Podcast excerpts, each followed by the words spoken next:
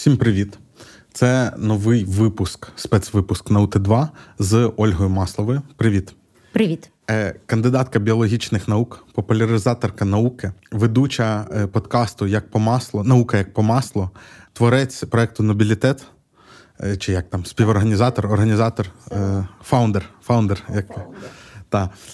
А є ше founder? Так, є ще Валерія Лошманова, яка з маркетингу з реклами, і яка відповідає за красу і стиль подачі всієї нашої історії. До речі, у Олі з тих пір, як вона була у нас минулого разу, е, з'явився власний Ютуб канал. На нього треба терміново підписатися, і у вас є е, шанс, якщо ми. А ми цей випуск швидко випустимо, буквально до кінця цього тижня. О, клас. От у вас є шанс бути в першій тисячі підписників, а це така штука, яку потім спонсорством не купиш. От ми Дякую. хочемо поговорити. Що це так? Ми я хочу поговорити е, про е, дві штуки. Е, Ми переписувались, домовлялись про це. Е, І одна з тем, яку ти запропонувала, була е, про шкідливий наукпоп. Угу. І я подумав, що це цікаво, тому що ми частково наукпоп минулого разу за кадром обговорювали. Е, І для мене нова думка, що він може бути шкідливим. Е, в тому плані, ну це ж знання. Що може бути прекрасніше, ніж знання, і кому вони можуть зашкодити? З іншого боку, е, і це я просто фантазував, що ж це може бути. Я знаю, що лікарі часто скаржаться на пацієнтів, які активно гуглять і щось самі дізнаються. З третього боку, я знаю, що сучасні лікарі вже не скаржаться на таких пацієнтів. Так от, як ти думаєш, кому може зашкодити наукпоп? Ну, от твоя теза про те, що знання не може бути шкідливим, знання так, а напівзнання може. І е, я дуже довго насправді йшла до цього висновку, бо коли я в студентські роки починала там теж щось писати про якісь дофаміни, серотоніни в себе в бложику, мені здавалося, що це вау, прикольно, круто, і мені цікаво, і всіх е, занурюю в красу нашого мозку і так далі. А потім, коли я вже стала трошки на ширшу аудиторію провадити свої знання, я потім почала отримувати е, такий е, викривлений потік інформації, яку я ж нібито за чиєюсь думкою казала, але коли оце все переповідається із помилкою на кожному із етапів, то, врешті-решт, з'являється якийсь Франкенштейн Абракадабра, який абсолютно не має нічого спільного з тим, що ти дійсно розповідав. Е, і це спонукало мене е, ще більш ретельно ставитись до того, що як, в якому тоні, з якою картинкою я говорю, з урахуванням того, що якщо щось можна інтерпретувати неправильно, це буде інтерпретувати інтерпретовано неправильно. Якщо щось можна не так зрозуміти, то це не так зрозуміють. І шкідливість наукпопу полягає у тому, що не всі е, настільки заморочуються цим. Тобто є люди, які заморочуються, а є ті, хто не заморочується. Особливо ті, хто женуться за клікбейтами, за дуже швидкою подачою інформації. Тобто, я я розумію, на що ти натякаєш на наш минулий випуск клікбейтом. Це Оля придумала цей заголовок, де був і Спартак Субота, і сон після сексу, і щось там ще. Да, і вирощування органів термін, який я насправді терпіти не можу. І сьогодні, я думаю, ми поговоримо чому. Але е, наш клікбейт він був нешкідливий, тому що ми насправді кожен із цих термінів все-таки висвітлили. Це не була неправда, і вона не була те, що називається міслідінг. Тобто ми там не казали щось навпаки, і це в принципі ок. А коли е, все закручено виключно на клікбейті, і коли дійсно там інформація в рамках роліка на TikTok, при тому, що я теж є в Тіктоці, я люблю Тікток. але там можна сказати, що от я вам зараз розкажу коротко, але це все складніше, і це буде нормальний ролик. А можна сказати, зараз я вас навчу, і ви все зрозумієте. І це буде ненормальний ролик. Тому що насправді ніхто нічого не зрозуміє, а ті, хто подумають, що вони зрозуміли, будуть ще гірші, ніж ті, хто насправді нічого не зрозуміє. Ну, це перша площина. Тобто, що коли це напівзнання, і коли це е, напівзнання ще й використовуються як панти. Тому що це також є окрема така категорія е, людей, яких з одного боку можна було б вважати, що вау, класно, вони там агностики, вони думають про наукові погляди, часто ну там такі прогресивні, те, що називається. А насправді вони прихожани церкви атеїзму так, і наукпопу. Так, і от це теж така тема, про яку ми багато говоримо в своїх вузьких колах. Е, що в науку не треба вірити. Це не має бути заміна Біблії, підручник. Ну тобто, це не, не, не та категорія. Що наукове мислення це в принципі інший е, процес, це інша робота мозку в цей момент. А віра це трошки інакше. А от ті, хто не має насправді ґрунтовного розуміння, як це працює, а хоче просто в щось вірити більш пантове, ніж проста церква то от ті в мене викликають е, ну, таке настороження, скажімо. Знаєш, так, що я про, про них тобі скажу? Вони всі жертви гріха гординя. Так, до речі, трохи є. Мій улюблений гріх, як то кажуть. У всіх улюблений. Ну, у, у, у цієї категорії. От Ні, а це це до речі, це цікавий ефект, і цікаво, чи хтось його досліджував. Бо мені здається, релігії досліджують угу. майже всі, е, мабуть, з деякими обережніше досліджують деякі релігії, деякі ем, більш докладно. Е, християнство, мені здається, добре досліджене. А оці ем, е, ну, такі сучасні церкви прихильників науки вони теж специфічні. От коли, наприклад, з'являються якісь такі явища, які генерують дискусії про е, ну такі біля наукові. Наприклад, коли приходить пандемія, і всім треба прививатись. Дуже боляче. Е, е, Люди, от з цієї церкви, вони дуже сильно дратуються там на тих, хто, наприклад, не приймає угу. прививки. Ну там є інші. Тут ще прикол в тому, що е, люди, які кажуть, що вони раціональні, а насправді вірять. Е, вони можуть опинитися в прихильниках якоїсь теорії змови, наприклад. Так, Бо так, так. теорії ж змови вони зазвичай дуже логічні. Ну тобто там є якісь логічні. Вони вони просто аргументи. зроблені з урахуваннями е, потенційних когнітивних викривлень, які можуть виникнути в людини, яка ними зацікавлюється. І вони роблять все, щоб це прям було вжух і склався в людини пазл. І вона така, Боже, вот, вот оно. От. А на, насправді воно складніше. Ну і от, до речі, про складніше це в продовження цієї думки про віру, так би мовити, е, це ілюзія простоти. Мене дуже лякає те, що е, через просту подачу матеріалів у людей може здаватись, що вони так само просто народжуються, вони так само просто з'явились ці знання. Що, мовляв, тут вийшла Оля Маслова, щось вам станцювала за трибуною про ті стовбурові клітини, наприклад. То так це ж прикольно, це весело. І це вже так і є. Так, і це це все вже зрозуміло. Типу. А скільки болю, крові, страждань і треша, і дискусій е, за е, лаштунками цього всього відбувається? Скільки років там люди якусь масіпусіньку штучечку про ту клітинку зрозуміли, і такі, о Боже, ми 10 років вивчали цей рецептор, і тільки зараз ми зрозуміли ось цей аспект його діяльності. Це там рецептор, це частинка, антенка на клітинці, тобто це навіть не вся клітинка. А є там лабораторії, які займаються там окремою. от Частинкою клітинки.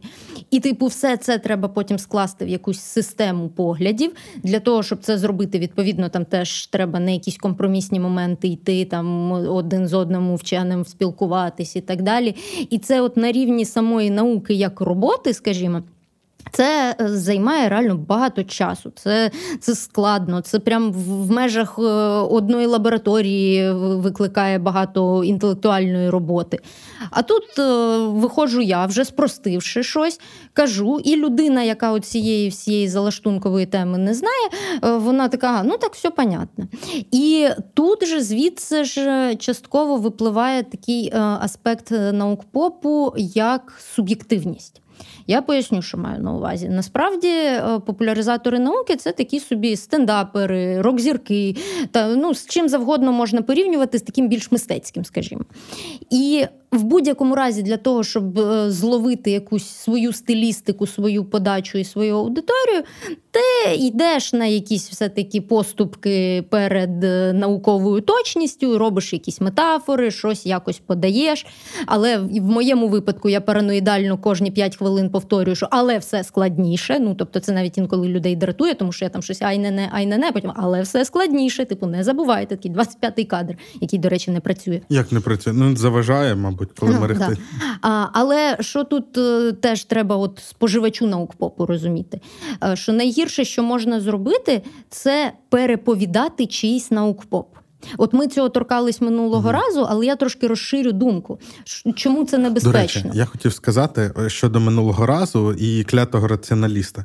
Е, Я його е, там тоді згадав, що а, він так, переповідає. А а він прийшов в коментарі і сказав, що не переповідає. А навіть якщо його надихнув якийсь матеріал, то він іде і дивиться першоджерела. Я почав звертати увагу на це в його роликах і зрозумів, що він навіть робить е, позначки про те, що ну наскільки дослідження було масштабним. Угу. Типу, Ні, так це правильно. на великій вибірці чи не на великій. І я просто раніше, ну типу, я я розумів давно звідкись про те, що е, це впливає, що інколи в нас може бути по якійсь темі багато досліджень, але на маленьких вибірках і все таке. Але я помітив, що він це робить завжди. Угу. І, а, а, Але тут, от ти про метафори сказала. Просто виходить, що абсолютно точне е, ну, переповідання якоїсь наукової концепції Е, е, наукпопівцем, воно приведе до того, що він просто переказуватиме наукову роботу. Так, Це вже буде наук без поп. Так. Тобто, це просто буде наукова конференція. Насправді теж є такий міф, що наукові конференції нудні. Вони ніфіга не нудні. Там весело, прикольно. Люди інколи теж там стендап такий влаштовують, що дай Боже. Ну тому що в них теж задача так, донести колегам, так. які а... часто не в темі саме оці вузькі. Але там не треба спрощувати, там не треба шукати ефемізми для наукових термінів, і тому вони використовуючи всю цю складнішу ну, мабуть, термінологію, цього так просто пояснюють з гумором те саме. От і і чому знов таки погано з переповіданням? Тому що коли є оцей особистий стиль людини, який накладається на перше джерело, то ми маємо красивий продукт. Він може комусь подобатись, може не подобатись, але він прикольний, тому що тут є індивідуальні компоненти, є об'єктивне знання, і такий вау, прикольно. А коли це пережоване, то ми маємо можливу місінтерпретацію, неправильне якесь трактування того, що вже сказала людина, якось не так зрозуміли ту метафору або ще щось. Бажання спростити вже спрощене. Оце я страшенно не люблю, тому що ну, багато разів стикалась з такою ситуацією. Тепер просто там стільки років це роблю, що вже інколи дисклеймер такий на початку лекції кажу, що якщо десь викладаєте там в інстаграм. Інстаграм чи ще десь е, мої слайди, то або просто нічого більше не додавайте до них, не пишіть, не намагайтесь їх пояснити. Або краще взагалі цього не робіть, тому що поза контекстом це може бути абсолютно неправильно е, розумітись. Тому що е, я, наприклад, на презент... в презентаціях ну, я майже ніколи не дублюю те, що я кажу. Тобто, в мене е, слайди, наприклад, з посиланнями на статті, з скріншотами е, на англомовні, звісно, статті наукові. А я тут розповідаю, що от бачите, от 21-му навіть році було показано там бла бла бла бла бла. А потім е, людина окремо просто дивиться на цю статтю на скрін заголовок і такий, що. Ну, тобто, коли вирвано з контексту, то це може може бути дуже дуже погано. Е, от, Тому головна біда це напівзнання і неправильні інтерпретації, а також знецінення праці науковців, які це все отримують, і які таким чином губляться за ефектом цього шоу, яке створюється. Ну а ти думаєш, колись це можна буде виправити? І взагалі а... Е, тут є якась негативна динаміка, типу, що люди зараз цим поводяться гірше ніж там 10 років тому? Ні, я б не сказала. Я взагалі вважаю, що те, що я зараз говорю, це не якийсь там заклик до дії, це не заклик заклик там канцелити популяризаторів науки, які щось там десь не так сказали. Це просто такий аналіз ситуації для того, щоб люди, які думають, вони трошки звернули на це можливо увагу, якщо раніше не звертали, і якось більш ретельніше фільтрували те, те що відбувається. Тому що е, взагалі наукпоп це знов таки це ближче до мистецтва, ніж до власне науки. Тобто треба мати базові наукові там дані, знання і схильності, але подавати і сам процес популяризації науки це вже більше мистецтво. І це мистецтво, яке направлене на декілька різних аудиторій: на аудиторію споживача наукового знання, на аудиторію потенційного обирача свого шляху в житті, і на аудиторію навіть е, політично-економічну. Тобто, тому що е, популяризація науки формує світоглядні орієнтири, формує е, те, як певне суспільство реагує на зміни. От ми там бачимо зміни, верніше реакція на зміну в е, відпуску ліків за рецептом, О, там, так. наприклад, або там реакція на ту ж саму масову вакцинацію. Тобто є країни, в яких менше істерик, скажімо так, на такі теми. Є країни, в яких більше істерик на на такі теми. І це в тому числі трошечки залежить від того, як, е, як з популяризацією науки. Але тут є один е, виняток, е, але ну не те, що виняток м, в Штатах насправді теж багато проблем. І, з одного боку в них дуже якісна, класна популяризація науки, з іншого боку, в них там теж багато всяких конспірологів, дичини, антиваксів і так далі. рівень релігійності. Да, да, да. Але, але я тут зараз хочу ще позлорадствувати, так би мовити, з приводу наших е, сусідів, нехороших ворогів. Е, бо е, тут зараз в мене буде fuck yeah moment. Мені завжди просто казали, що от, подивись, як оце вражці популяризують, от там такий, такий, ото там такий та канал, а той там то робить. От, от наші, звісно, не дотягують. От це мене вкурвлювало просто завжди. Особливо з урахуванням того, що наші е, дуже часто говорили про ті самі речі, про які і російські популяризатори, просто їх не розкручували, в них не вкладали стільки грошей, скільки вкладала навіть держава і різні там е, організації, там династія була ще щось. Я навіть глибоко не занурювалася, але грошей там реально в російському наукпопі було значно більше, ніж в українському. І при тому ми робили якісний продукт завжди. А, але от робили нам такі зауваження, що типу, от чого ж ви не такі популярні, як Рашкінські? І, е, Ну і при цьому е, ще треба зауважити, що е, ніж Рашкінський, і могли, мабуть, люди, які це говорили, назвати типу два прізвища.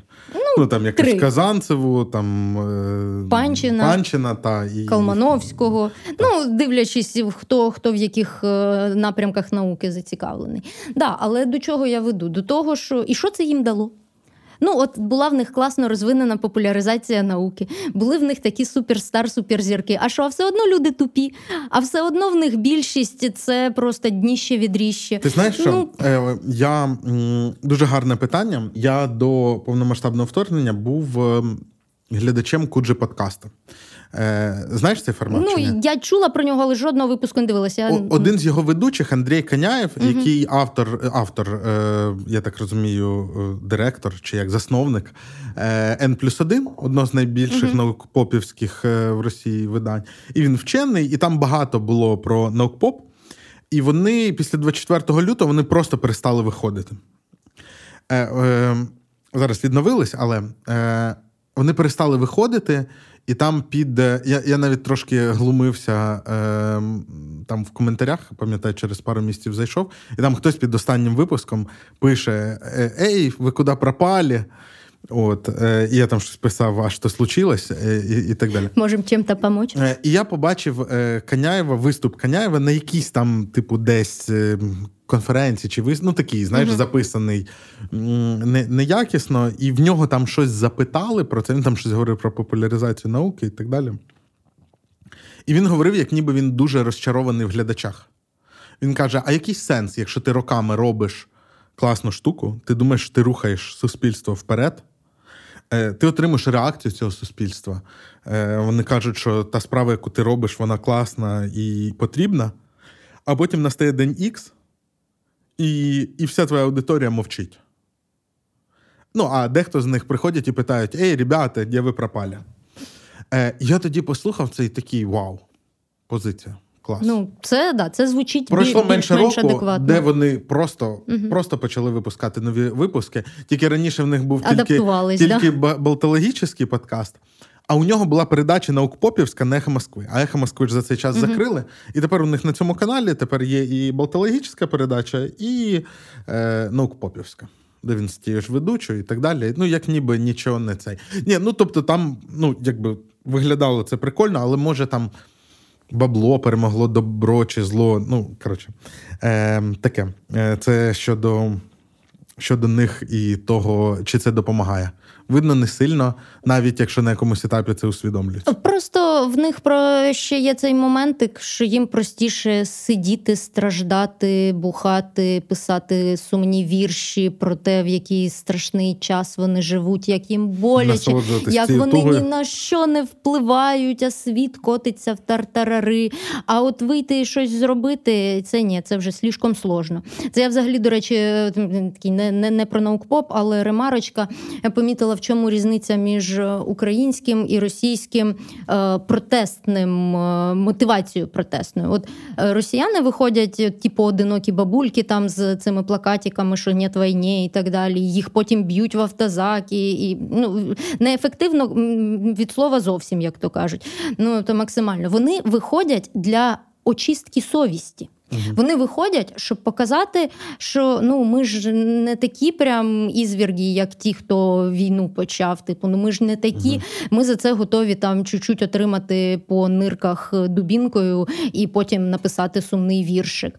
Але вони не думають системно про те, як вплинути на це, як дійсно це змінити. Бо коли українці десь виходять щось робити, вони такі зразу мережева оця двіжуха, ти робиш те, ти це жух, жух, жух, жух, жух. Воно все розростається відбувається по такому толокомайданному типу, так би мовити. Тобто, коли українці вже вирішують щось робити, вони роблять, вони на результат працюють.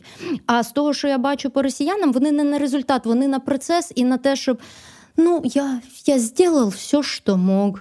І все. І тій бабці погано, бо ніхто, звісно, їй зла не бажає, і дивишся на неї, ну блін, ну що ж таке. От. І в той же час розумієш, що толку з цього абсолютно ноль. Е, Цікаво, чи зможуть колись хтось дослідити, е, від чого це залежить і чому так виходить.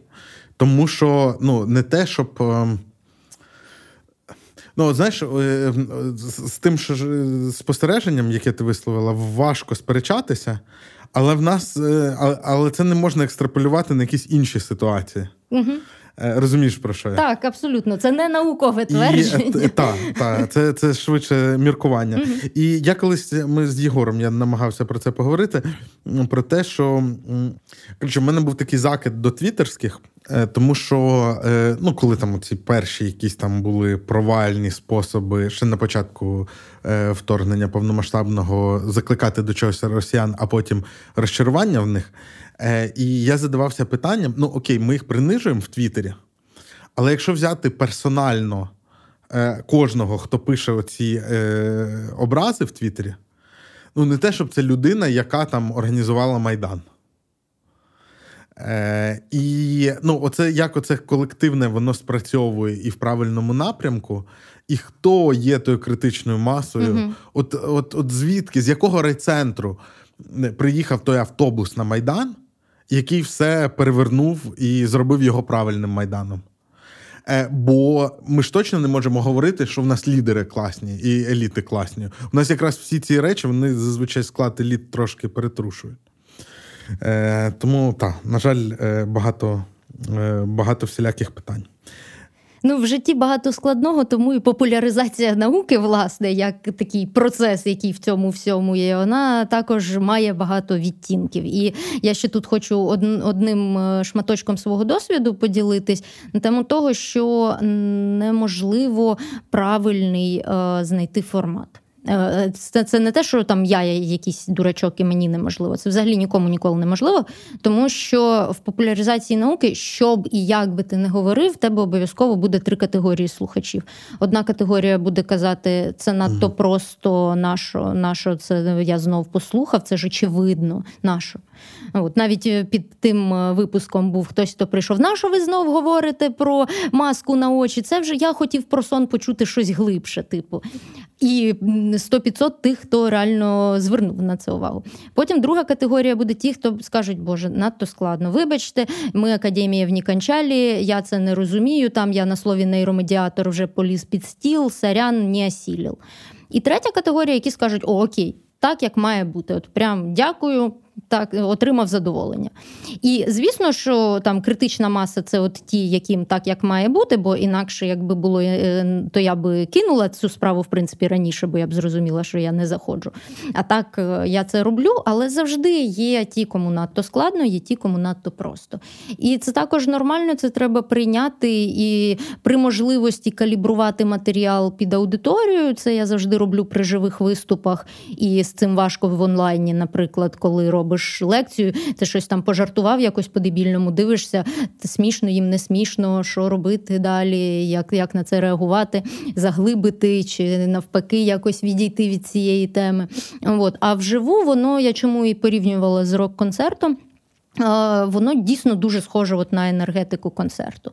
Тобто ти виходиш, і ти ніби одну й ту саму пісню там про сон чи про стовбурові клітини співаєш 100-500 раз, але ти кожен раз в кожній аудиторії її проспівуєш трошечки по-різному, і є якісь от конкретні тут нюанси цього вайбу зв'язку з аудиторією. І це те, що в когось вдається знов таки з популяризаторів, комусь це не вдається. І вони там більше, наприклад, по текстах. Типу, тільки тексти, там вже раз написав, 20 разів перевірив, і все, і забув про це. От. Я люблю, ну, тексти, книжки показують, що теж, напевно, люблю, але я люблю от якраз ці виступи. От. Але завжди треба бути готовим до того, що це і трохи суб'єктивно, і ніколи не оптимальне по глибині занурення. Хотів тебе ще запитати про наукпоп. Як ти думаєш, е, хто має фінансувати український наукпоп? Це дуже класне питання, на яке в мене нема однозначної відповіді, так само як її нема, напевно, що ніде в світі. Але є плюс-мінус е, працюючі схеми. І як на мене, працююча схема, коли це комплексне фінансування. Тобто, коли є якийсь базовий внесок від держави і є якийсь базовий рівень наукпопу, який забезпечується в тому числі там державним фінансуванням. І є наукпоп, такий вже більш е, вичурний, так би мовити, е, який може е, спонсоруватись компаніями. Там, от, наприклад, є якась компанія, яка робить, наприклад, якусь високотехнологічну штуковину, і їй цікаво, щоб люди розуміли трохи більше фундаментально, як ця угу. штуковина з'явилась в цьому світі. Це такий хардкорний наукпоп. Е, ну, фарма, наприклад, може спонсорувати там якісь біологічні е, просвітницькі ініціативи. І тут немає якогось суперконфлікту інтересів, якщо це зроблено грамотно, якщо це не тупо реклама. Ну я проти там тупо реклами чогось в, в наукпопі. Європі. І зараз тут, до речі, буде прикольна склейочка, так би мовити, перехід. Я скажу, чим. Популяризація стовбурових клітин з маркетингом, як в моєму житті трошки законфліктували. Про маркетинг е, у мене сестра двоюрідна лікар, е, головний лікар.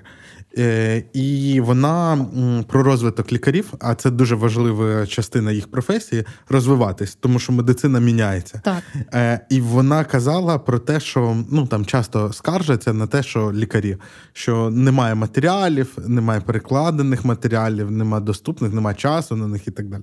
І вона якось е, злилась на когось е, з колег, е, кажучи тобі ж приносять маркетингові матеріали. Ти вчилась цих 10 років, типу, для того, щоб вміти прочитати і критично угу. зрозуміти, що з цього що з цього про якісь нові дослідження. Ну, бо це це знов таки маркетинговий матеріал для лікаря. А що з цього маркетинговий булшит і його викинути? Да, ну от перша категорія, тобто це держава, друга категорія це корпорації, які зацікавлені в інтересі до якоїсь продукції. А третя це філантропи-меценати. І це мені здається такий дуже важливий блок. Е, тому що якщо корпораціям цікаві якісь тільки ті напрямки, які з цими корпораціями так чи інакше пов'язані, то меценати можуть дозволити собі спонсорувати ну буквально будь-які галузі знання, навіть якісь не дуже популярні, якісь, можливо, не такі яскраво веселі.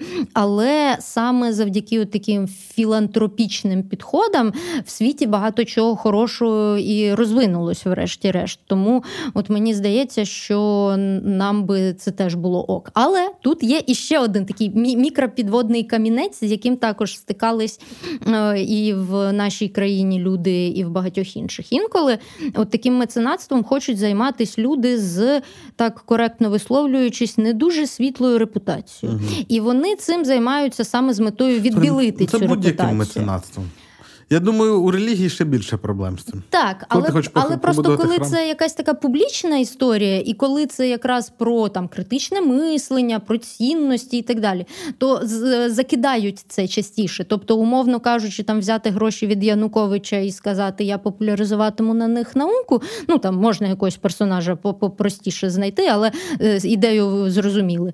Е, от то а де тут буде добро чи зло? Типу, а от я класний, бо я тепер крутіше популяризую науку, чи я поганий, бо я взяв гроші в якогось олігарха, який їх награбував, підписав харківські угоди, чи там ще щось зробив. От в мене це морально-етичне питання є, тому що я не буду приховувати, мені там пропонували різні варіанти.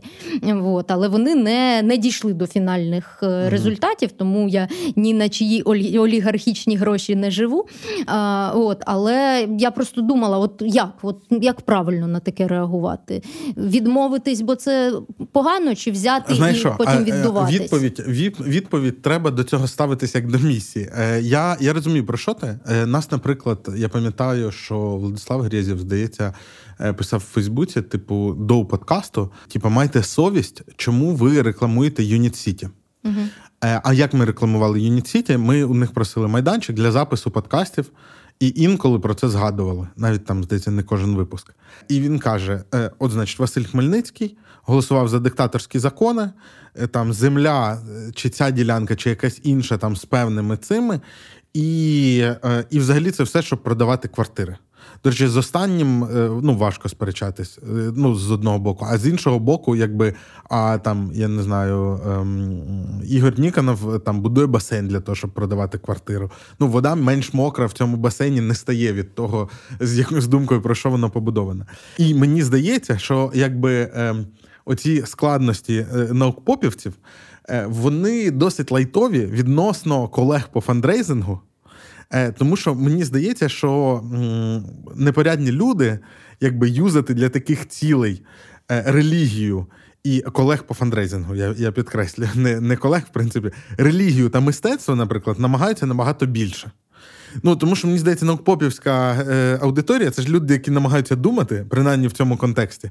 Вони найбільш критичні, і з одного боку, це означає, що вам менше грошей заносять, ніж в церкву і е, митцям. Е, а з іншого боку, ем, е, а з іншого боку, от е, в такому виряду. А, і благочинність туди ж. Вони туди теж досить часто йдуть. І мені здається, що відповідь це якраз ем, ну, просте рішення для цього це місія. Тому що там Кудіненко, коли каже про фінансування таблеточок, вона каже: якщо ця гривня врятує хоч одну дитину, я її візьму, хоч у диявола церковники кажуть е, во славу Божю і так далі. Е, Митці, ну там уже по-різному. У них якраз менше трошки простору. А у нас відмазки складніше генеруються. Е, е, ну, а просто а у вас ну це ж заради просвіти. Ну, з, з приводу Юніта, до речі, у нас чотири з шести нобілітетів проходили в Юніт Сіті. Це жодного разу не було безкоштовне передоставлення нам цієї площі. Ми платили, вони робили нам знижку, дякуємо їм за це, але це ніколи не було безкоштовно. Але так само, як от ти кажеш, приходили, казали, от ви там продались, це от ви все заради там бла бла бла. Ну тобто прив'язка до того, що якщо щось робиться в Юніті, це одразу продалість Хмельницькому, це прям не знаю, пороблено. Періодично впливає. Угу. Слухай, але вам все одно легше, ніж митцям. Тому що, ну, якщо Ахметов дуже хоче занести на популяризацію науки, я вважаю, треба брати. Е, глядачі, що ви думаєте з цього приводу? Напишіть обов'язково в коментарях. Да, Я потім прийму рішення, якщо до мене прийде Ахметов і запропонує мільйон доларів на популяризацію науки. Я я за те, щоб брати. Е, Давай ще поговоримо про е, е друге питання порядку денного. Це про стовбурові клітини. Я хочу почати з дисклеймера і особистої історії. Я впевнений, що ти дуже е, любиш і дуже мало такого зустрічала, щоб тобі люди розповідали про те, як у них було в школі з біологією. Е, тому я поповню ці ряди. Е, значить, біологія без перебільшення це місце в школі, де кувалась моя громадянська позиція. Чому? Тому що вчителька в мене була е, членкинею партії СДПУ О. І я, будучи підлітком, намагався її за це булить. Ну, типу, наскільки е, вдається булінг е, учня вчительки, коли тим паче половина класу е, не знає, що означає з ДПУО. І ще я її якось особливо зневажав е, через те, що е, казали, я не бачив цього, що вона, мовляв, вчителька фізкультури типу, за спеціальністю. А ну, а біологія це що ж, типу, серйозніше, ніж е, фізкультура. Коротше, з біології якось зовсім не не туди. Тому я буду часто перепитувати, коли ми будемо про це все говорити. Бо я дуже мало чого розумію. А ще в мене з малим е, періодично виникають дискусії, тому що у нього вже останніх декілька місяців є така ідея, що він хоче бути вченим. І він вибирає для себе науку. Пишаємось. Е, е, Я теж е, неймовірно. І і він вибирає для себе науку, ну там з'ясовує, що краще: математика чи геометрія, чи фізика, наприклад, чи біологія. І і я йому, відповідаючи на всі ці питання, я подумав: от зараз дуже багато хайпу на про нейромережі, а я намагаюся йому це подавати так, що все кльове. Як тільки він каже, що щось краще, ніж інше, я починаю захищати. Я в тому числі захищав біологію. Е, Не буду розказувати, якими словами перед ним, але про себе я знаєш, що подумав? Що ну окей, людство можливо створює нейромережі, які. Е, Співставні з там людським мозком по якихось параметрах. Але параметр, в якому е, всі ці штучні конструкти дуже сильно програють, це енергоефективність. Ну, прям на одне з'їдене яблучко стільки, скільки наша нейромережа може, ну, типу, генерити, е, прям жодна не може. І можливо, ну я так собі думав, блін, от цікаво, чи є, напевно, що є ж якісь е, дослідження про біокомп'ютери, коли намагаються там якісь клітинні конструкції змушувати е, рахувати і все таке. я просто подумав, що це можливо якась штука, яка зробить там в тій ж моїй рідній айтішечці наступний прорив. Ймовірність є, але я тут не суперексперт, е, тому тільки так відголоски цієї всієї історії бачила. Я просто для себе сформулював про те, що е, біологія частково про те, Е, як е, там природа за рахунок певних своїх там механізмів е, побудувала суперефективні механізми. Ну в неї пішло на це дуже дуже дуже багато, дуже часу. багато часу. Так і е, було дуже багато е, помилкових моментів і невдалих історій, які просто не не дожили далі, не пішли. Інакше навіщо угу. нам мізинець на ногах? Правильно? Да, тільки щоб битись, тільки щоб битись. Просто в бурові клітини домовляти. Це прям твоя спеціалізація? Так, ну от я минулого разу говорила про свою дисертацію з трьома стами пуповинами в ній. Так, я ще з магістерських часів займалась руками, е, отриманням та культивуванням мезенхімальних мультипотентних стовбурових клітин пуповини людини, а також е, в процесі е, підходу до цього типу клітин ми ще займались із мишачими, звісно, клітинами, причому різними і ембріональними, і дорослими. Зараз я трошки потім детальніше розкажу, яка в цьому всьому різниця. І плюс потім я працювала у біобанку, який е, зберігає е, пуповинну кров і з моєї подачі тканину пуповини. Але отут якраз я обіцяла цей гачочок, е, коли розповідала про маркетинг і популяризацію науки. От чому о, є проблема така, от у біотеху, як у бізнесу, що звісно біотеху потрібен маркетинг і потрібні інвестиції, досить великі порівняно з іншими там стартапами. Наприклад, от мені в цьому поки що не вистачає е, такої єдиної лінії е, науково. Е, раціональної і маркетингової. Я поясню, що я маю на увазі. Що з одного боку ти слона не продасиш, якщо будеш казати, ну тут все ще непонятно, ще треба то досліджувати, ще оце може так, а може не так, а це не точно. Ну тобто, з таким з такою подачею не дуже підуть продажі, це ми розуміємо. Але з іншого боку, коли там на якісь речі, в яких ще потрібні глибші дослідження, маркетинг потребує відповіді так, є то працює. Ну то це мене також вкурлює тому що ну я не можу сказати, що це працює там, де це не факт, що працює. А може воно да, запрацює через 10 років. Важко сказати. Якщо це запрацює, то можливо через 10 років, е, подолавши шлях в сотні разів чи на порядки довше, ніж те, що mm-hmm. на які ми зараз збираємо гроші то тоді може бути і то не точно. От саме так, і це була би найправдивіша реклама біотех послуг більшості насправді на сьогодні. А, От, але це Слухай, так не працює. А чисто з раціональної точки зору, ну невже настільки важливо завжди говорити правду? Ну, це зараз ми зайдемо в морально-етичну всяку штуку, е, але навіть якщо спробувати її уникнути, то я можу сказати, що от в навколо науковій темі важливо говорити правду для того, е, щоб розуміти, на якій точці прогресу ти дійсно знаходишся, угу. і яким чином розподіляти ресурси, в тому числі фінансові і інтелектуальні, в напрямку тої чи іншої технології. Тому що якщо сказати про е, якусь уже наявну технологію або таку, що розвивається, е, що вона вже повністю готова до використання на, на літа і вісілість, е, то таким чином е, стають якимись не дуже актуальними, нібито тоді подальші дослідження, наприклад, в глибину.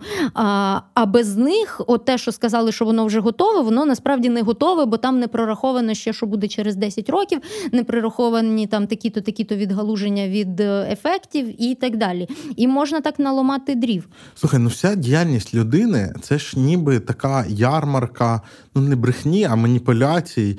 І ну в тому плані, що кожен намагається ну там трошки, мабуть, прикрасити важливість свого дослідження, своєї роботи загалом.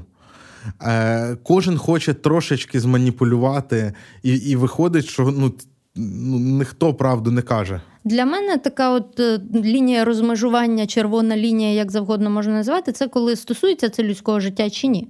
Угу. Ну тобто, якщо Але, ризиком стоп, цього якій, може бути смерть.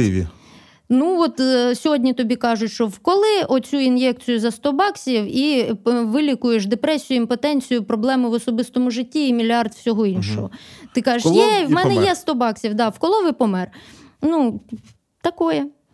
Е, Ну тут просто знов таки, е, але ж не буває такого, що ну в житті зазвичай як ось ін'єкція проти там чого е, зайвої ваги, імпотенції і облесіння. Е, Значить, а, а е, якщо її вколоти, то якщо помреш, то ну зазвичай не на завтра, а через 10 років. А тут же оп, і тут починається етичний вибір. А може він в очікуванні, значить, чого там волосся, е, потенції е, і здорового сну е, прожив щасливим цих 10 років? Ні, просто дивись, тут якраз момент із тепер уже важливістю популяризації науки.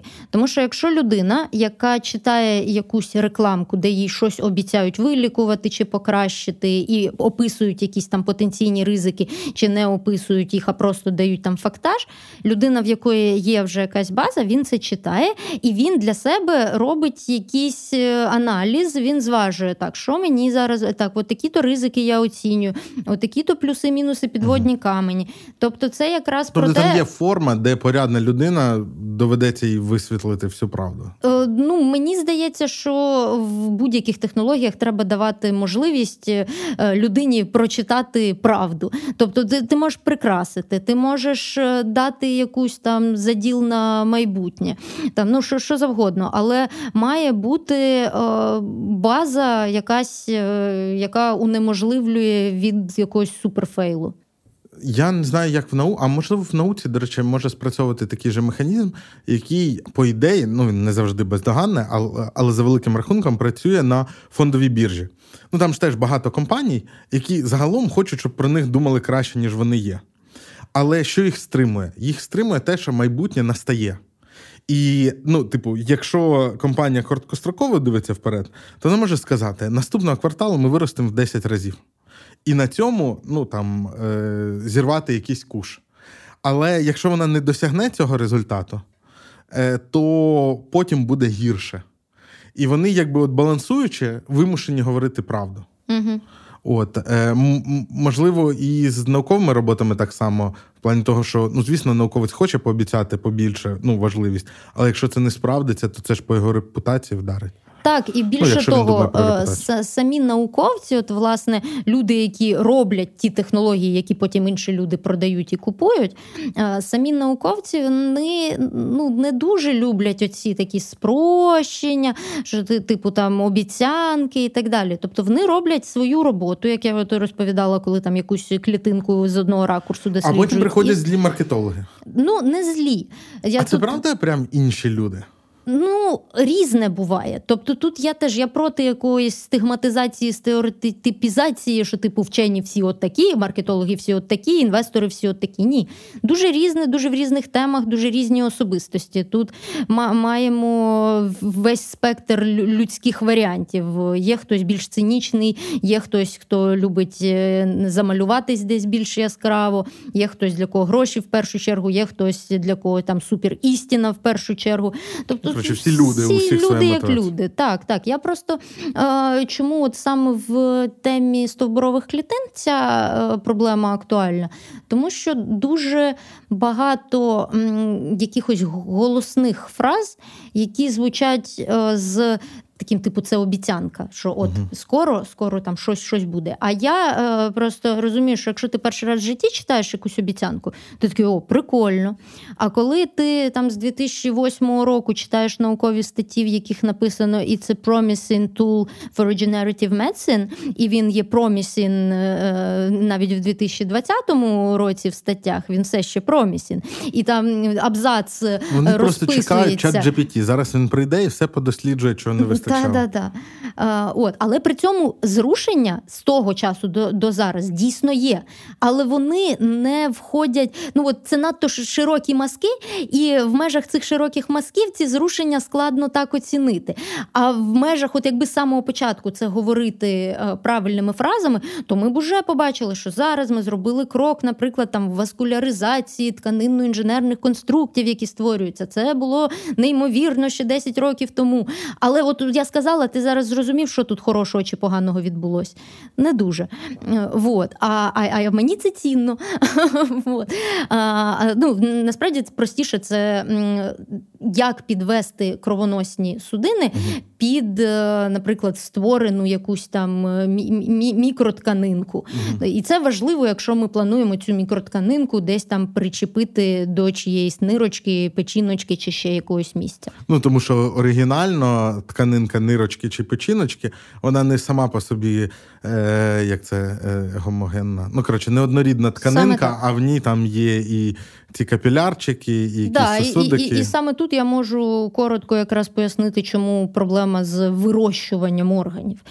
Тому що е, ми можемо, ми, як наукова спільнота, можемо створювати в лабораторії тканинно-інженерний конструкт, який частково чи повністю відтворює певні функції якогось органу. От, наприклад, там створювати тканинно-інженерні конструкти е, сечового міхура е, вдавалось, там перші роботи були з кінця 90-х, і потім досить так успішно це робилось. Чому? Це тому недавно. що, тому що ну, це давно е, по по відношенню до того, як як розвивається ця технологія. Але е, в чому плюс? В тому, що сечовий міхур він досить ну це грубо сказано, але простіше побудований, ніж умовна печінка. Там декілька шарів клітин, вони такої плюс-мінус сферичної форми. І знову таки, знаючи певні закономірності, можна їх відтворити в умовах лабораторії. І там от такі є Антоні Атала, який цим колись займався і там продовжує в нього велика школа цього всього. І от такі порожнисті органи, там хрящики, там деякі от структурки тканинно-інженерні дійсно підлягають уже там замінні від відновленню, відтворенню. Але Вибач, треба на полях е, суперважливе питання угу. коротке. Це правда, що якщо дуже терпіти в туалет, то сечовий міхур може лопнути? Ну, лопнути це це мені мені важко дати визначення всередині голови слову лопнути. Там лопнуло, але... і всередині все розлилося. Але якщо е, заблоковані при цьому всі виходи з нього, так uh-huh. би мовити, е, то це точно буде недобре. Uh-huh. Якось uh-huh. якось так м'яко скажу. Ну там чи у хлопчиків і у дівчаток є трошки різниця в цьому, тому що. Але швидше за все спрацює якийсь з е, природних виходів е, і. Ну, воно воно буде намагатись спрацьовувати, допоки вже вже не буде іншого варіанту, скажімо.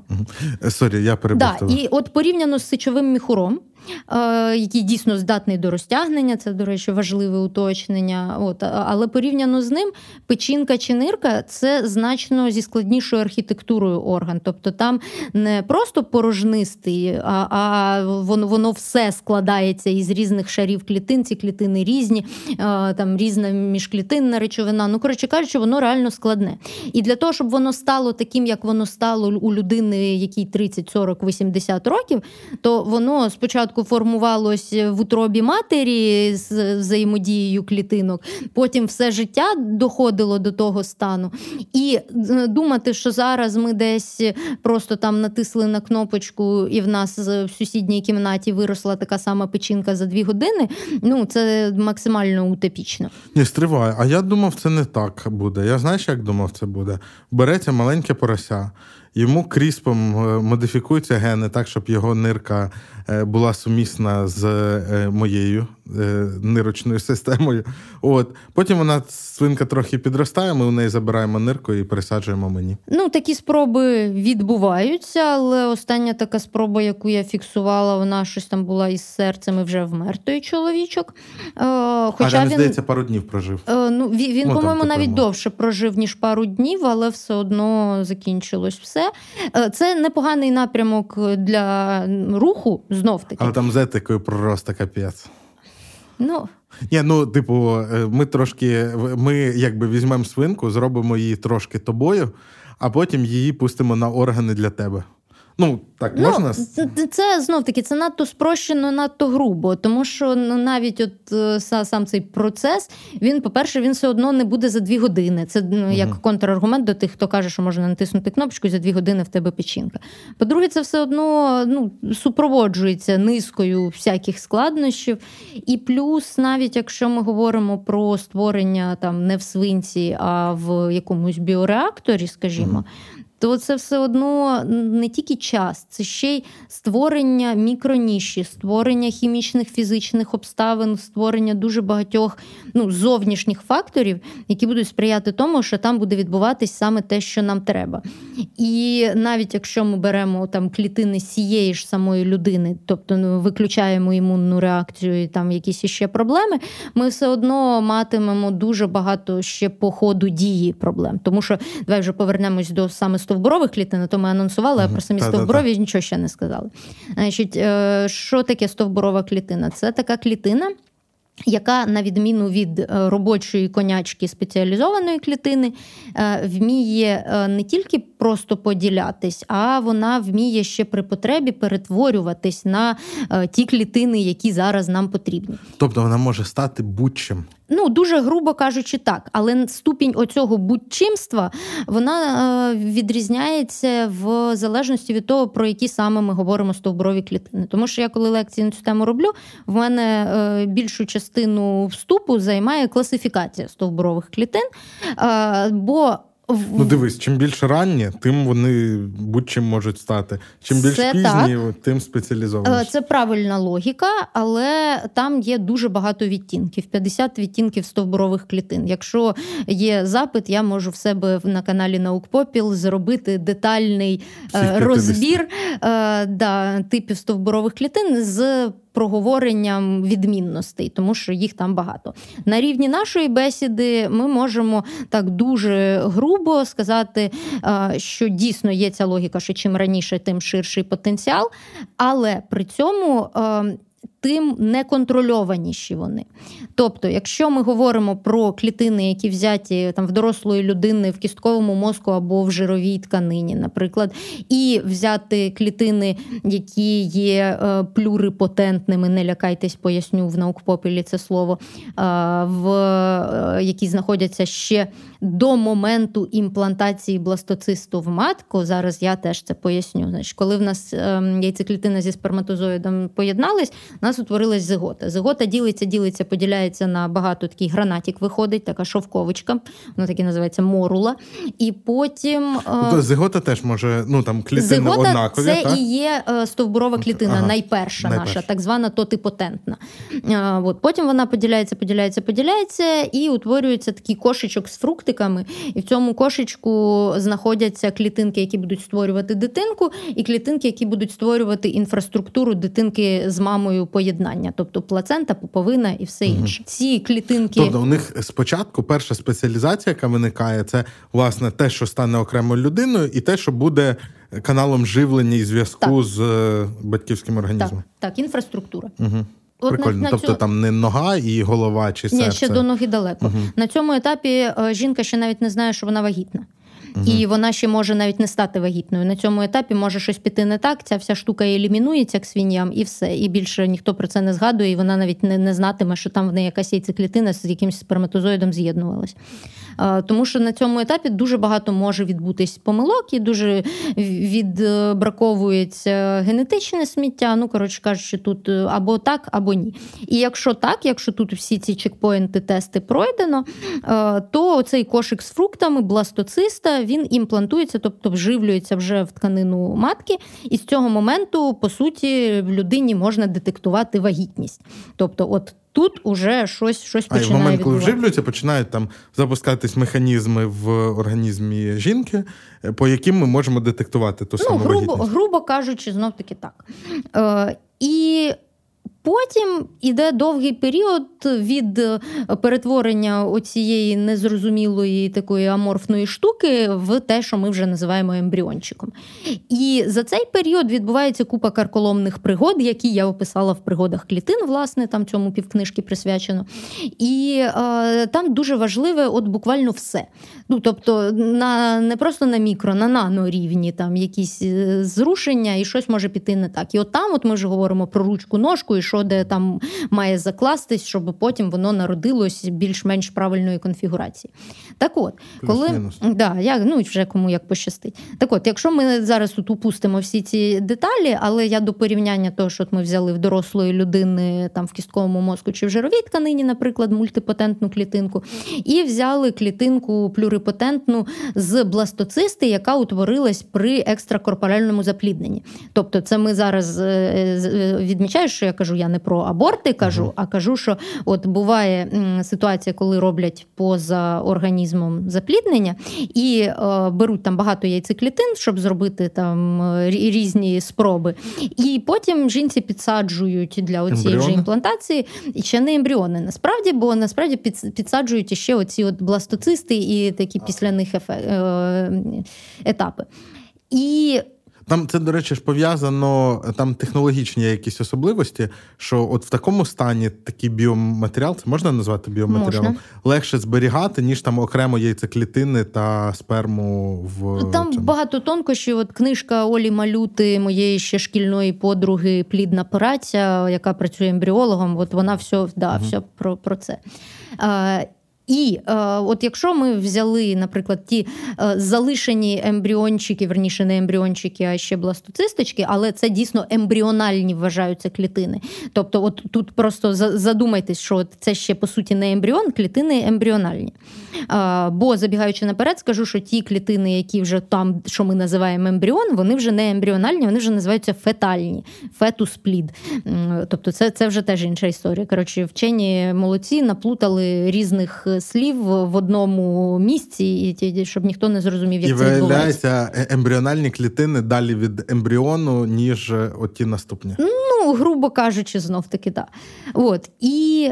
Якщо ми от етично, наприклад, хоча там теж там католицька церква істерить на цю тему, що от коли заморожують е, ті бластоцисти, які не використані для власне вживлення в маму, угу. що типу їх не можна утилізувати. Хай вони от лежать. Я кажу, так а на що вони лежать? Можна ж їх пустити на дослідження? Ні, хай лежать, бо не можна, бо там вже душа. Угу. Такі, окей. Ні, ну Але... слухай, я, я думаю, що в цей час е, половина православних взагалі вважає, що це не богоугодне діло, це десь запліднювати. На на це просто погляди дуже дуже різні і дуже велика досі стигматизація людей, які користуються екстракорпоральним заплідненням. Ми колись е, з нобілітетом якраз робили лекцію от з тою ж Олею Малютою на на цю тему. І в нас був це ще було задовго до ковідних часів, якийсь 19-й рік. І в нас е, на онлайн було більше людей записано, ніж на офлайн, а в Фейсбуці люди не відмічали, що вони йдуть на івент, тому що жінки боялись відмічати, бо про ЕКЗ, бо вони казали, що якщо я відмічу, що я йду, всі подумають, що в мене проблеми, і що, типу, що я хочу до цього звернутися, а мені просто цікаво. І ми тоді так в шоці були з Лєрою, що, типу, Боже, це ж якесь кам'яне сторіччя. Да, да, да.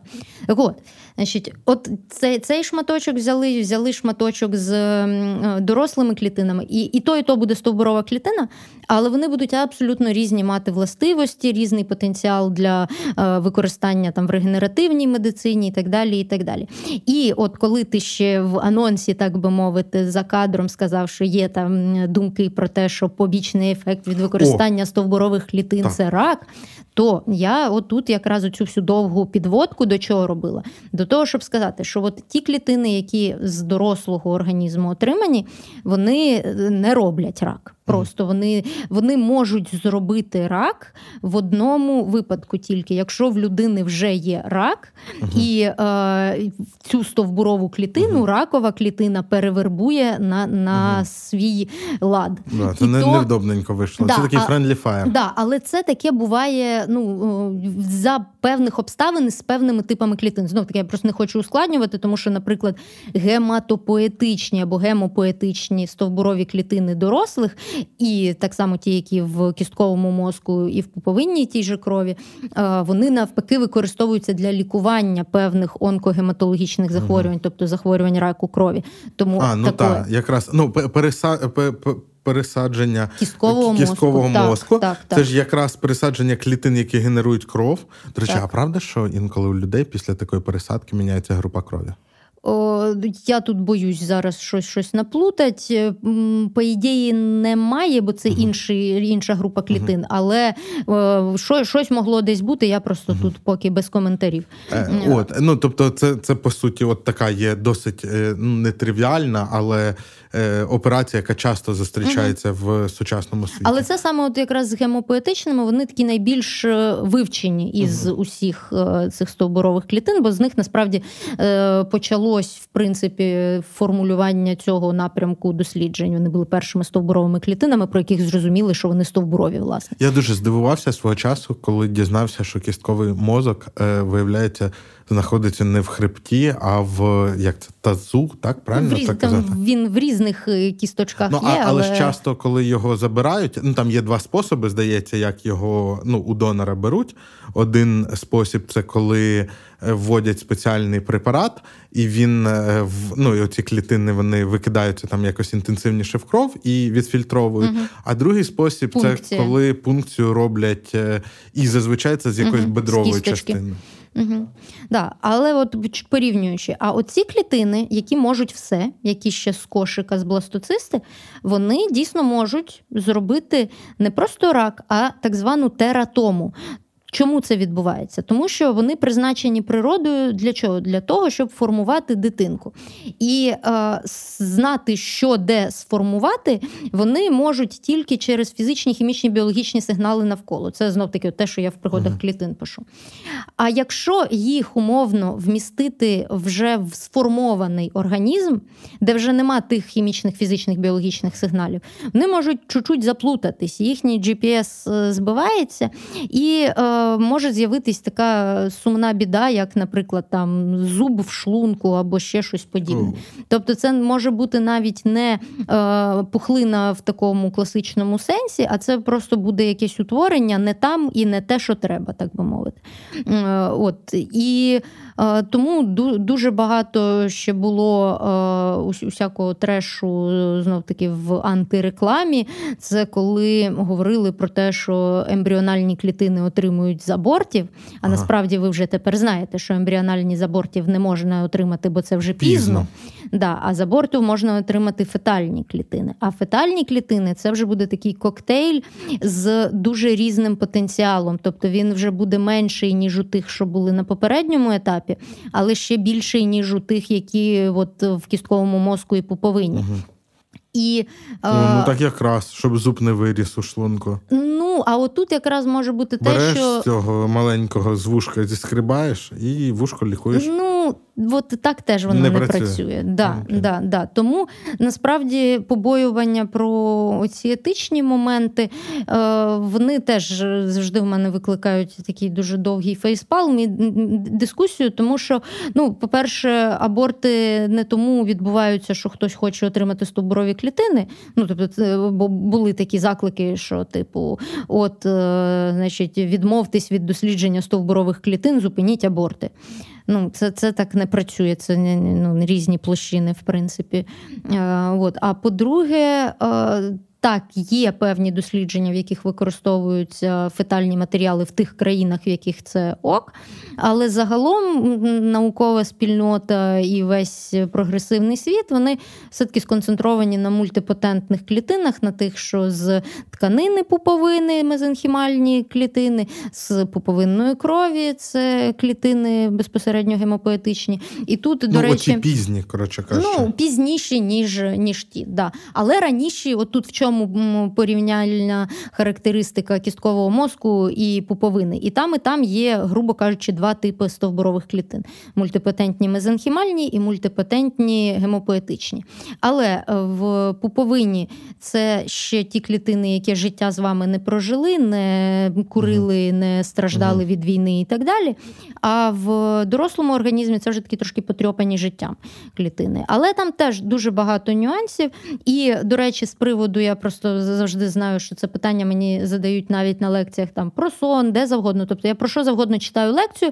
Мене в кінці піднімається рука обов'язково в когось і каже, так а що зберігати пуповинну кров чи ні? Е, от про це я також зніму е, відео окреме, тому що в мене тут не буде для вас простих рішень. Мирного рішення не буде. Та я знаю, яке у тебе буде рішення.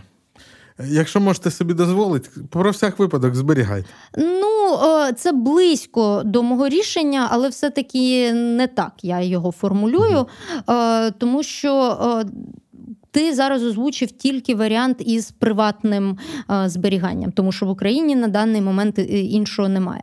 Але якщо трошки ширше дивитись на це питання, то банкування матеріалів біологічних є приватне і є публічне. А, і... Тобто мої можуть підійти комусь. Так. А комусь підійти, а мені підійти чи є. Так, і Вау. навіть більше того, е, ймовірність того, що е, якісно оброблений зразок, який зберігається в публічному банку, буде використаний і реально комусь врятує життя, вона значно вища, ніж ймовірність того, що та людина, яка залишила свої 20 мл пуповинної крові в приватному банку, за свої роки нею скористається. Але ця ймовірність теж не нульова. Тобто, тут теж, от коли кажуть, що це типу лохотрон, а, ну, типу, то найефективніше це щоб якраз держава робила банк, ну чи. Мабуть, не обов'язково держава, хтось робив банк, е, і тоді утилізація, так би мовити, цих е, як це е, матеріалів, вона буде вищою ефективною. Ну так, але тут теж я кажу, я про це реально запишу, е, тому що оце тема, в якій дуже багато треба тонкощів розкрити, тому що тут є тонкощі суто гінекологічні, акушерські, тобто як в які моменти взагалі є сенс, нема сенсу зберігати. Ну, там, умовно, чи варта е, та потенційна користь, яка може виникнути, там додаткового, наприклад, стресу так, для так, людини, так. що народжує? Е, і, і стресу, і там певних нюансів, скажімо. Ну, знов таки багато всього. Плюс, от правильно ти кажеш, що там державний е, має бути такий от банк, але от була спроба, навіть я знов таки, коли працювала, я була одною з тих, хто агітував за те, щоб зробити, так би мовити, гібридний банк. Таке також є в світі, коли, наприклад, на базі вже розвинутого приватного створюється за підтримки держави е, філія е, такого публічного варіанту, і таким чином, за рахунок приватності іде фінансова підтримка цього всього більш така надійна, а за рахунок додаткової допоможки від держави ще доростає туди е, публічна частина. Але ну трошки це вийшло складно для для нас на тому етапі. Нас як ну, країни. в Україні до сих пір немає банку е, костного кісткового мозку. Ой, та, там там теж складна історія, теж не не дуже хочу в це лізти коментувати. А, от, Але да, сенс у тому, що якби хтось виявив бажання створювати публічний банк, то а яка я ціна я б питання? Да. Це десятки мільйонів доларів чи більше ну, як, чи менше? Я якось так, дивлячись, е, де починати. Починати з нуля буде більше. Починати на базі вже наявних е, якихось площин і людей трошки дешевше. Ну, тобто, А вже є якісь наявні площини людей які цим займаються? Ну, як мінімум, можна якось консолідуватися з тими приватними банками, угу. які є в країні. Є. Да, тобто індивідуально можна зберігати. Да, Плюс є е, плюс є лабораторії, які мають потужності для роботи з таким матеріалом, і можна якось на їхній базі. Ну тут, е, як на Скільки мене, було б бажання. От е... якщо людина, е... якщо у когось з наших глядачів буде народжуватися дитина, правильно, то це можна е... зробити. Е, для цього потрібно, щоб була сумісна клініка, мабуть, яка е, роди. Це ти зараз про приватну говориш? Ну, а в нас ж інакше немає. Ні, про, Просто я не хочу це коментувати, тому що цієї реклами більше, ніж мені б а, хотілося. Да? Да, це, ну, я просто, видно, не да, цільова аудиторія. Да, і тому... я я просто скажу, що я навіть сама ціну не знаю, тому що я от скільки там з 16-го року не працюю в банку, і я не цікавилась угу. ціною. Коротше кажучи, це, про це багато сказано. Да, Про це так багато сказано, але я скажу ще більше, тому от тут я прям обіцяю, що я зроблю. Е, можливо, коли вже вийде випуск, ви зайдете на наукпопіл, і там вже буде цей ролик. Угу. Скажи, будь ласка, механічно, чи як це сказати, в прикладній площині. От на основі е, препаратів такого роду, як виглядають препарати такого роду? Тобто проходить багато років. В мене там, я не знаю, відсухає вухо, е, чи я не знаю, в мене якась травма там ноги. І я можу що, взяти ці клітинки, їх якось приготують, мені туди вколять, і в мене ця частина тіла полікується. Ну от справа в тому, що в залежності від того, які саме клітинки, яким способом і як саме ти зберіг. Е- широта тих варіантів застосування буде різна. То, Можеш приклади якісь навести? Е, ну, З того, що зараз саме з кров'ю пуповинною робиться, то це в основному те, що пов'язано з онкогематологією, угу. те, що пов'язано з хворобами крові, і там є клінічні дослідження по інших е, напрямках. Тобто це вже і в нейрології, і в інших інших сферах. Ті приклади, які ти сказав, там ножка зламалась чи вушко відпало, то це взагалі не про гемопоетичні стовбурові клітини, це, це про мезенхімальні, це про ті, які в самій тканині пуповини. Їх зараз теж деякі банки пропонують зберігати, але тут у мене такий трохи конфлікт інтересів. Тому що з одного боку я сама за це завжди вболівала, з іншого боку, я за це вболіваю саме більше як в публічних банках, тому що ці клітини вони не обов'язково мають бути свої. Ну тобто вони що... мають бути сумісні. Да, вони мають бути сумісні, і ну коротше кажучи, тут не не завжди є сенс е, заморочуватись на цьому етапі. Знов таки я це все розкажу, розжую. Е, з іншого боку, взагалі, ми зараз не можемо ну, точно бути впевненими, що ці самі технології будуть так само використані там через 10 років. Тобто, сьогодні ми маємо там такий-то обмежений пул найменувань захворювань, при яких FDA, тобто це е, американська така організація, яка це контролює, і EMA, це її аналог в Європі, коли вони це рекомендують.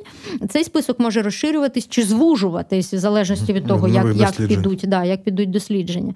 В той же час е, паралельно там відбуваються дослідження по тому, чи можна чи не можна, наприклад, збільшити кількість клітин з того зразка, який є. Тому що от ще одна проблема, про яку я детальніше в себе скажу, це те, що в публічних банках, коли зберігають зразок, вони його е, дуже багатьом тестам піддають, і дуже багато обмежень по тому, який це має бути зразок. Тобто менше 80 мл просто ніхто не зберігає. Там такі-то, такі-то брак. А в приватному банку ну, зберігають да, все, що завгодно. І якщо там зараз є е, певні ну, може обмеження... виявити, що цінність цього зразка вона на рівні з цінністю цієї пряді волосся яку зрізати. Ну от, але з іншого боку, може виявити, що Хто з'явиться зна? технологія примноження. Тобто це також можливо. Тому угу. от я ж кажу, що мене, коли просять про якісь прості відповіді в цьому напрямку, я починаю одразу читати лекцію. Тому що якщо не буде угу. тут простої відповіді, я вам не скажу, що це лохотрон, бо це не лохотрон. Але я вам не скажу, що треба це всім робити, бо це не треба всім робити. І такі, а і робіть з цією інформацією, що хочете, називається. Е, Скажи мені оціночно, суб'єктивно. Я звідки взяв про е, рак? Е, я десь побачив, ну виключено, що це був якийсь авторитетний ютуб-ролик про те, що, мовляв, ну справді там введення стовбурових клітин має певні ефекти, які дуже схожі на омолодження і там, ну е, коротше, на всякі е, ефекти схожі на те, що має подовжити життя. Але і, типу, багато хто з е, людей професій, для яких це важливо, типу там зірки, вони на це повелись. Зараз е, аргументи і факти і, цитуєш. Так, так, так. Угу. Е, а, це був їх матеріал. Да, так? Да, е, Класно, що ми встановили перше джерело. І там навіть такий якийсь переконливий був список людей. Я зараз, на жаль, нікого з них не можу пригадати. Мені здається, що там обов'язково була Мадонна і Том Круз, але вони не підходять, тому що вони, вони ще живі. живі. Так. Да, е, І там були люди, які от тим у них все було хорошо, і тут вони згоріли. Несподівано, несподівано. Майкл Джексон, точно. Там, мабуть, був Майкл Джексон. Е, Навіть і... Ющенко був в одному із таких ага, матеріалів. До речі, до речі, просили Ющенка. Е, І е, коротше, неправда, так? Ну, це називається дуже перекручена інформація. По-перше, по тих, хто реально вмер, е, ну ніхто не знає, що там з ними робили і що що з ними було. Е, ну, по тих... ну і реально хтось з них міг стати жертвою якоїсь е, медицини, яка ще не є науково ну. Наприклад, це не нульова ймовірність, але е, це так само неможливо довести в плані тих голосних заголовків, якими якраз це супроводжується. І більше того, частина таких е, заголовків і матеріалів, в принципі, з самого початку вона робилась е, такими анти, е, антиклітинниками, так би мовити, які хотіли просто лобіювати фарм, звичні якісь засоби і так далі. Але знов таки, в мене навіть в лекціях є такий слайд, де половина це от такі от новини, типу там хтось вмер, щось відпало, рак, смерть, треш угар, все. А друга, навпаки, встав на ноги той, хто не стояв на ногах 30 років, там вилікувався, омолодився на 50 років. Ну, коротше, такі от протилежності абсолютні. І то, і то просто в брові клітини. І от у мене меседж, що типу, і то, і то фігня, а працює все значно складніше. І взагалі стовбурова клітина працює в вашому організмі щодня, незалежно від того, що ви про неї думаєте, бо інакше б ви вже вмерли.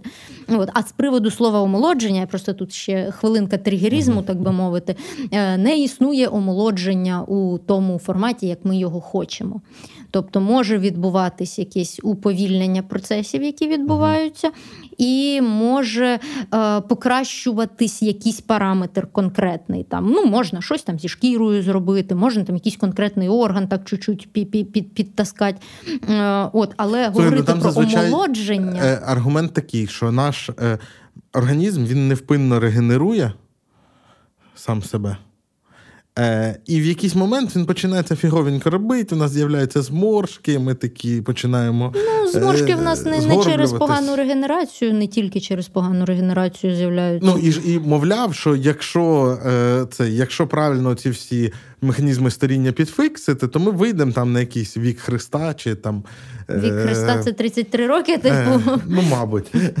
Ну, я маю на увазі на якийсь там вік, який є, е, типу, нашим. Е, біологічно якимось зенітом, і, типу, в ньому будемо продовжувати. Ну, Не дуже віриш. так? Скажімо ну. так, е, воно, можливо, щось в цьому напрямку і буде рухатись. Mm. Я маю на увазі у сповільненні сповільнені сповільнення, так би мовити. От, Але. Мені здається, зараз трошки інші акценти у регенеративної медицини. І от мені подобаються ці акценти, і вони якраз не про те, щоб м, якось радикально чимось впливати. Вони про те, щоб, по-перше, впливати як мінімум способом життя, як би це знов таки банально не звучало. Е, Як максимум, е, дійсно латками, певними патчами і так далі, але без е, цієї істерики про там нову печінку і все інше. А говорячи про таке системне щось, що от ввели, і воно саме там всім зробило, всім сказало, що, що де робити. То ну, ідея глобально правильна, але її дуже важко виконати без помилок. Ем, ти от сказала е, про те, що ну там з моменту, як е, сперматозоїд зустрічається з яйцеклітини, ну, мабуть, не з цього моменту, а на декілька моментів пізніше ми починаємо е, мати справу з тим, що можна назвати стовбуровими uh-huh. клітинами. І, в принципі, навіть у помираючої від старості людини ще є якісь клітини так. в організмі, які можна віднести до, до цього. Uh-huh. Е, які, можливо, є цікаві етапи в процесі дорослішання людини, які можна було б відмітити? Бо я дізнався знов таки, можливо, це неправда. Що виявляється, якщо дитині до року, здається, там відрізать шматок вуха, то воно виросте. Це правда? Ні, ну Ми точно знаю. знаємо, що дитячі дитячі е, там, ну, травми е, вони лишають менші шрами. Е, ніж а, ну е, загалом дійсно регенерація от таких прям механічних пошкоджень вона в дітей швидше, ніж у людей сильно старшого віку. І це це да, це ок, це не, не йде в розряд сенсацій, тобто це звичайна біологія. Але дійсно, от з приводу того, що відбувається з нашим депостовбурових клітин протягом життя, це також тема великої кількості досліджень, тому що були навіть різні школи, різні погляди з приводу того, чи зменшується їхня кількість, чи не зменшується. Е, чи зменшується, можливо, тільки ну не зменшується, а погіршується якість, а кількість лишається такою самою. Е, знижуються там певні властивості, бажання цих клітин, грубо кажучи, щось робити там на на благо цього організму. Е, знижуються якісь способи а, ну, тобто, транспорту транспорту можливо, цих їх стало не менше, організму. можливо, вони не хочуть працювати. Так, Просто так, мотивації таке теж може бути. Так, вони вже Вау. втомились і такі, я манав. Все, Вау. пока. Але це також зараз була метафора від популяризаторки угу. науки, бо зараз як передадуть... Бо вони не втомлюються. А... Там інакше все може. Як ти думаєш? Ем... Я розумію, що це питання про майбутнє і прогнози. У нас є шанси отримати якісь прориви в медицині. Е, за рахунок технологій, пов'язаних з стовбуровими клітинами. Чи це не точно? О, я сподіваюся, що так, е, але в мене є така підозра, що воно виявиться не. Не в тому вигляді, як ми його собі очікуємо, скажімо так. Тобто То, там не ножку відрощувати, а да, можливо, за якусь іншу зачіпку ми зачепимось, тому що от навіть е, ті оглядові роботи по тканинній інженерії, тобто по створенню цих всіх конструкцій, е, вони десь починаючи з 19-20 року почали все більше говорити про те, що от шлях е, там створення цих конструктів тими способами, як ми це собі уявляли, з тими е, проблемами, які в нас є, можливо, він такий трошки тупіковий. Може, ні, але може й да. Тому є ймовірність, що треба подивитись там в бічні якісь гілочки і поробити щось трохи по-іншому, і там, можливо, щось вистрілить ефективніше. І е, взагалі про клітинну терапію треба сказати, що вона вже є.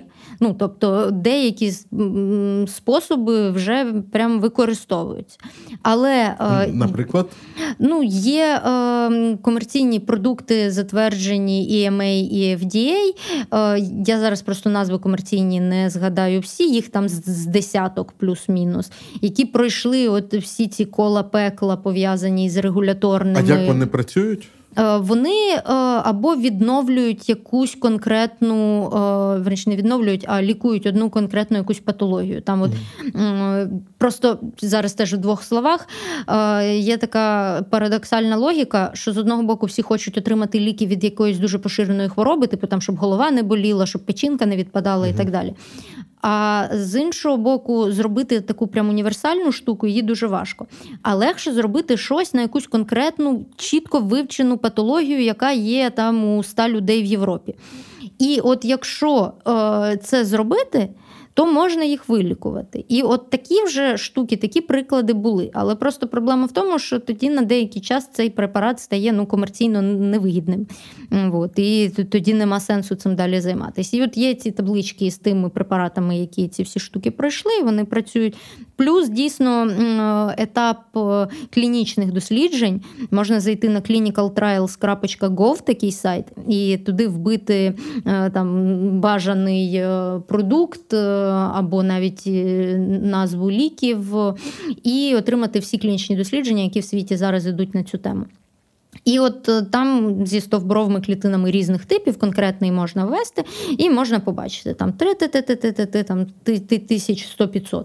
От, Тобто там дуже багато, дуже-дуже дуже багато. Але їх треба ще відфільтрувати по тим, які йдуть, які успішні, які ще тільки набирають добровольців, які ще ну тобто дуже-дуже різні етапи.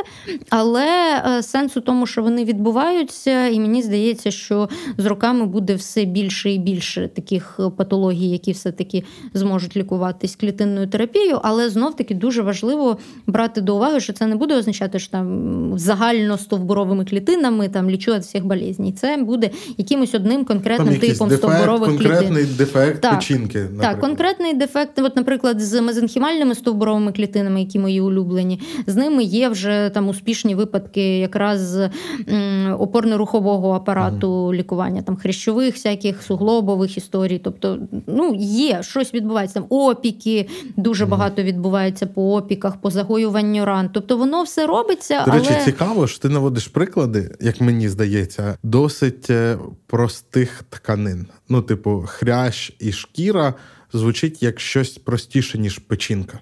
Ну так, з печінкою Це теж випадково є. так співпало? чи? Ну не знаю, що що тут е, казати, як співпало, просто реально багато досліджень. Ну, угу. Тобто я, якось так. З печінкою теж багато досліджень, але просто з печінкою реально дуже багато і що з нею може статись, і чим на неї можна впливати. Е, і в неї, е, до речі, досить високий рейтинг регенерації навіть за нормальних умов. Тобто печінка угу. в нас відновлюється досить непогано, якщо її не добивати прям дуже жорстко.